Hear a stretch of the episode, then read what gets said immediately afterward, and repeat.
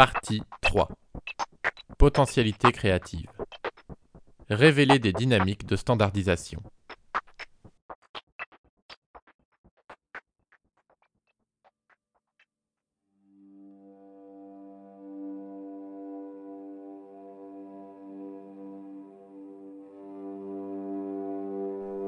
Le premier axe d'opportunité que nous proposons d'explorer consiste à mobiliser les technologies du deep learning pour révéler des dynamiques de standardisation au sein de productions existantes.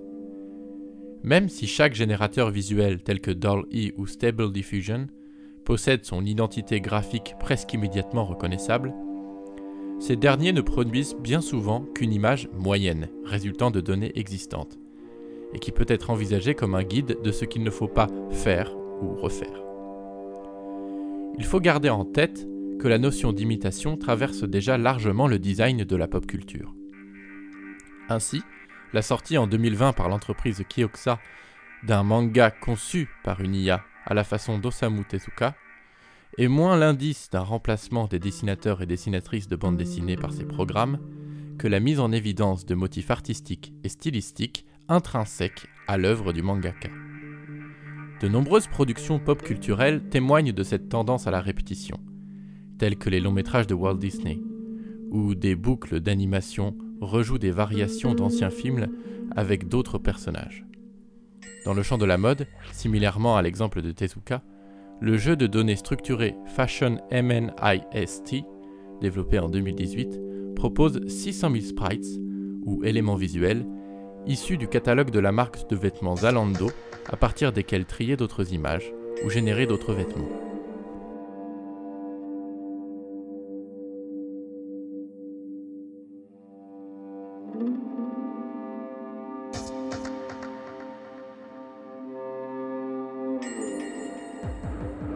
Alors que ces exemples sont profilés dans une optique de rendement ou de démonstration technique, on pourrait au contraire mobiliser les IA connexionnistes pour étudier le passé et le présent à la façon dont la Digital Art History renouvelle l'histoire de l'art par le recours aux méthodes informatiques.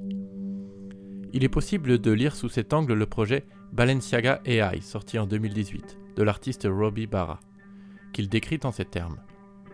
À partir d'un corpus de défilés, de catalogues et de campagnes de Balenciaga, un réseau de neurones a été entraîné à reconstruire des tenues Balenciaga à partir de silhouettes. Il en résulte de nouvelles tenues, mais fortement inspiré des dernières années de Balenciaga. Le réseau produit des tenues étranges qui ignorent complètement les fonctions usuelles des vêtements. Cette nouvelle collection de vêtements révèle en creux, sous forme absurde et troublante, le caractère répétitif de l'existant, et se révèle même par endroits plus radical que son point de départ.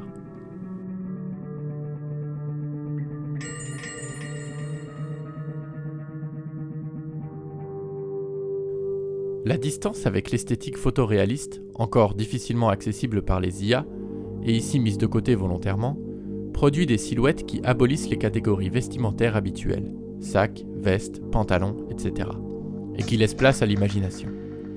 L'exemple de Balenciaga AI nous invite à explorer ce que pourraient être des zones grises du machine learning. Il s'agirait ici d'actualiser des intuitions comme celle de l'artiste Ito Steyerl, qui dans un texte intitulé En défense de l'image pauvre, invite à considérer positivement leurs conditions contemporaines dégradées, résultant de pratiques d'editing, de sampling et de remix. Il dit L'image pauvre ne concerne plus la chose réelle, l'original originaire.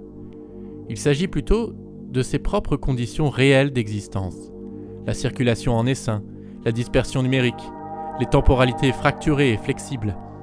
Il s'agit de défiance et d'appropriation, tout comme de conformisme et d'exploitation.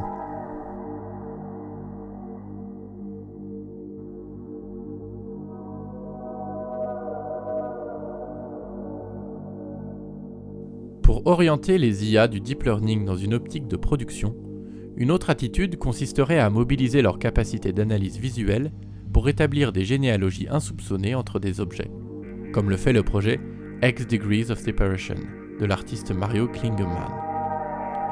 Cette interface, en ligne, trace une généalogie fictive entre deux artefacts artistiques préalablement choisis, en sélectionnant des œuvres intermédiaires, triées par période et présentant des similitudes formelles. La définition des étapes est opérée par de l'apprentissage automatique appliqué à des archives en ligne de musées. Cette chaîne de ressemblance provoque des rapprochements inattendus entre des œuvres de provenance hétéroclite, qui se heurtent toutefois à d'autres cultures que celles de l'Occident, et pour lesquelles ces associations formelles ne fonctionnent pas forcément. Ce ne sera pas le moindre des défis des IA que d'éviter de produire des formes d'ethnocentrisme algorithmique.